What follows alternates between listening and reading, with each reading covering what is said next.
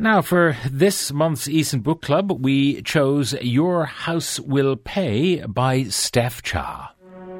The Eason Book Club on The Pat Kenny Show, sharing book recommendations with book lovers every month. So, what did our panel think of the book? They're with me in studio now Claudia Carroll, Caroline Foran, and our newest member, Kevin McGahern. Good morning and welcome to you all.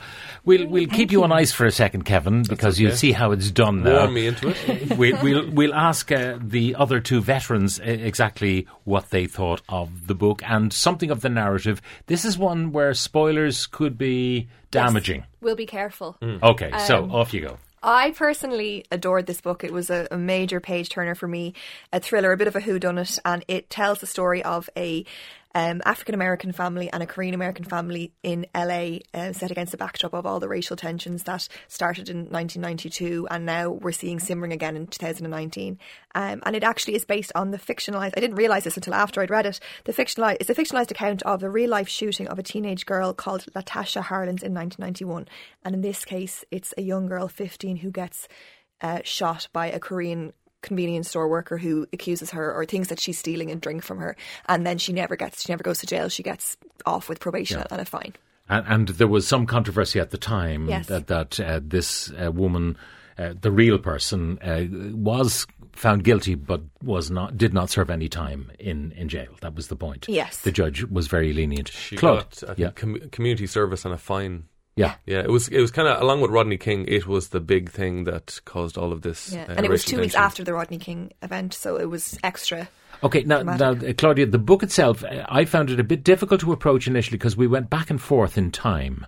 It's a tough pitch, I thought. And in fact, the blurb at the back of the book doesn't do it justice because I was kind of pitching it to people and saying, they were saying, what, what are you doing for the, the Eason's Pat Kenny Book Club? And I was saying, well, it's about race relations and it goes back to, jumps back and forth between 1992 and the present day.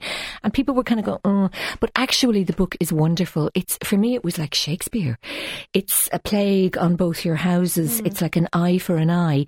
So we've got two families um, who are have a, a sense of linked destiny, and we've got two central characters. Sean, who, as Caroline says, is from an African American family, and whose sister was shot at the age of sixteen um, in a Korean-owned um, convenience store going in to buy a carton of milk.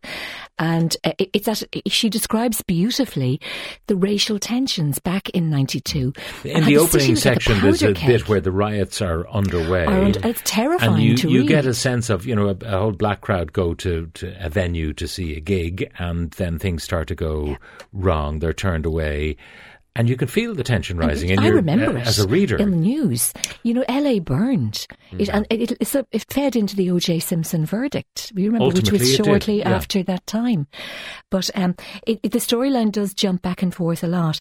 But for me, oh, and neither character, neither of the central characters, they're both good people who just want to get on with their jobs. Grace is a pharmacist; she's working hard. She's the Korean uh, She's girl. Korean, and Sean is working. He has done time in prison. He got in with a bad gang, but he's going straight now. He's working as a furniture remover. Both these people, this is what's so tragic about it. They they just want to get on with life, rear families, pay taxes, go to church, live Now- good now, lives. In the blurb, it tells you there's a link, but we won't go there at Mm. Yeah. this stage because it would Don't be a spoiler. it. Kevin, what did you think of the book? I loved it as well. Um, I like. I, I kind of am fascinated by the LA riots. It was such a just an absolute mad point in American history. Um, I think one of the things that stood out for me was how she. It, the LA riots were a very complex issue, and this is a complex book. You, she does a great job of making you empathize with both sides, and at the end of the book, you, like you don't know who's right and who's wrong, and that's kind of the point. Um, they, you know, they, I didn't realize uh, first of all how uh, important the Koreans were to the LA riots. You know, the Koreans owned a lot of stores in Yeah. these black neighborhoods. Um, But uh, Steph Cha, I, I read Hmm. an interview uh, with Steph Cha, and uh, the, there was a suggestion that she was aware that the Koreans are treated much, even though they are people of color, yeah, they are treated much better than African Americans. in America, Yeah. I suppose there is a, a sliding scale of racism in America. Um, the but one thing I, I found out just researching the riots was that the the Korean shop owners who abandoned their stores, their their stores were immediately set on fire. It was the ones who stood there and kind of stood their ground with weapons, like it was it was like a military zone. They managed to hold on to their store, so you can kind of see the uh, you can empathise with, with both sides very, very well, I thought. I really enjoyed it. And it ultimately asks the question has anything really changed? Yeah. She has a beautiful line at the end where she said, In 92, the city burned, and we thought we would rebuild it and make it a better place. a sign of hope. Where are the good people? Where are the good men? Why hasn't that happened? You can go back further. The 65 Watts riots uh, were Yeah. almost as bad. And it was a very similar thing. It was a black motorist, uh, cops, uh, I think, killed him with a cinder block. And there was, you know, 34 deaths in the Watts riots. There was 63 deaths in the in the 92 riots. And this, it's it's history just repeating itself. And, And, you know, and Caroline, that question um, for most people, LA in Mm. this country is Hollywood. Yes. It's not LA as LA is. I mean, maybe some of the the cinema noir from uh, from LA gives you some insight. Well, I was only saying before we went on air that from what I've learned about LA, that isn't the kind of glitz and glamour has been through like the hip hop and the rap history and documentaries and movies like Straight Outta Compton, which for me were such major eye openers and like how much the riots and what was going on formed the culture at the time. So yeah, it was it was it was a real learning for me to, to know more about this time because I was only four, I suppose, when the, the ninety two Oh, you had riots to drop happened. that in, didn't I'm you? so young. I'm only a baby. Um, we have a, a book club person on the line, Jane Ryan in Dún Laoghaire. Hello, Jane. Hi, Pat. How are you? Hi to everyone in the studio. Yeah. Now you're um, unique, I think, among our book club uh, persons uh, fr- on the phone, at least, because uh, uh, Claudia is an author and she is with me now. But you too are an author, and we spoke to you. Yes. Yes, you did indeed. You interviewed me last year about my debut novel, 47 Seconds. Now, um, your book club was born out of that uh, endeavour. Yes, indeed. The girls used to proofread for me, and we enjoyed it so much that we decided we would actually make our own proper book club. So we're, we're actually called Waiting for Merlot, which probably says it all. okay. Um, so uh, you are in total uh, Gillian, Deirdre, Larissa, and yourself. yes, indeed. Okay. What did you think of the book? We loved it. We absolutely loved it. It was a fantastic book. I think, as Claudia said, it is beautifully written. It is superbly written. The prose is exquisite. You are dropped into each scene. Um, you've discussed a number of scenes, but one of my favourites was when Grace, the daughter, was bathing her mother Yvonne. I mean, that scene was just so poignant. You were there. You know, she was. It was the frustration between mother and between grown-up mother and and and, a grown-up daughter. It was the love. It was the care. It was all of the the, the narkiness. She just Steph Cha has an ability to build a scene and bring you right in. Similarly, as you said about the riots, you could literally taste them. And I'm well old enough to remember that very iconic piece of Rodney King being beaten by the police. So you know, you could really taste the fear. But one of the things that we found fascinating was the whole Korean side, because that, again, as you said, you know, sometimes LA feels like Hollywood. It surely isn't in this. Koreatown isn't Hollywood. And it was the way she could bring you into their culture, you know, the first generation immigrants, you know, the, the, the parents who had come over, who wanted a, a better life, a new life, and suddenly they were in the middle of these riots. You really felt you were there. It was just exquisite. Yeah, and that business of you know first generation Koreans or other nationalities.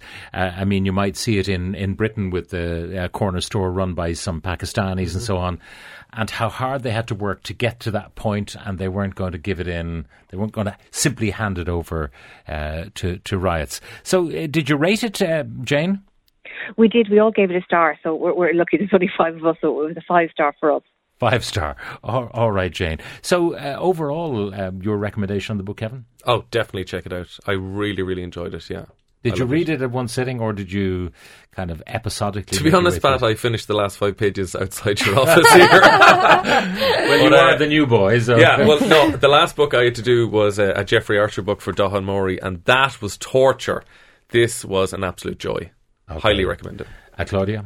Oh, I would say absolutely check it out. Don't don't mind the blurb on the back of the book, but it's just it's deep, it's nuanced, it's taught. You would read it in a single Yeah. sitting. Um, the the only caveat I would have is the the naming of the characters and trying to figure out who everybody is. Um, because when it's going back and forth, and after the guy gets out of jail, who's he related to? Is he the cousin or the uncle? Or, I found that just a little bit unclear, uh, but it does emerge. It clarifies in time. Yeah. Caroline. Beautifully written. I think it's an unmissable book for this year, for sure.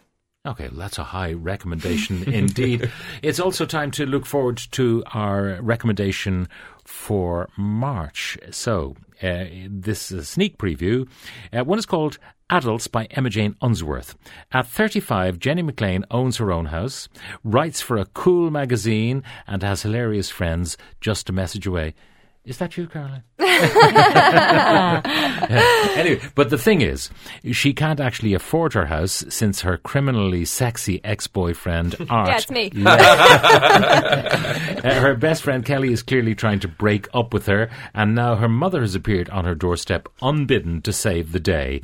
Uh, Adults is the story of one woman learning how to fall back in love with her life. So that's the title, Adults. The next one is The Mercies by Kiran Millwood Hargrave. After a storm has killed off all the island's men, two women in a 1600s Norwegian coastal village struggle to survive against both natural forces and the men who've been sent to rid the community of alleged witchcraft. Inspired by the real events of the Vardo storm and the 1620 witch trials, The Mercies is a feminist story of love, evil, obsession set at the edge of civilization. The third book is called The Foundling by Stacey Halls. Set in Georgian London, six years after leaving her illegitimate daughter Clara at London's Foundling Hospital, Bess Bright returns to reclaim the child she's never known. Dreading the worst, that Clara has died in care, the last thing she expects to hear is that her daughter has already been reclaimed by her. So, her life is turned upside down as she tr- tries to find out who has taken her little girl and why. And the final one, Kingdomide, uh, Kingdom, Kingdom Tide, I think it is, uh, by Rye Curtis. The sole survivor of a plane crash, 72-year-old Cloris Waldrip finds herself lost and alone in the unforgiving wilderness of Montana's rugged uh, Bitterroot Range, exposed to the elements with no tools beyond her wits and ingenuity. Deborah Lewis is a park ranger struggling with addiction, a recent divorce, and a new mission to find and rescue Cloris. So four very Good different call. books. I love a book about witches. Yes, me too. Stacey Hall. Well, Yeah, think about it, and we'll Okay. catch up with you on uh, Monday, and you can tell us which one you have chosen for us all uh, to read. So, uh, our thanks to our book club panelists, Caroline Foran, Claudia Carroll, and our uh, newbie, Kevin McGahern. Thank you very much for joining us for our Eason Book Club.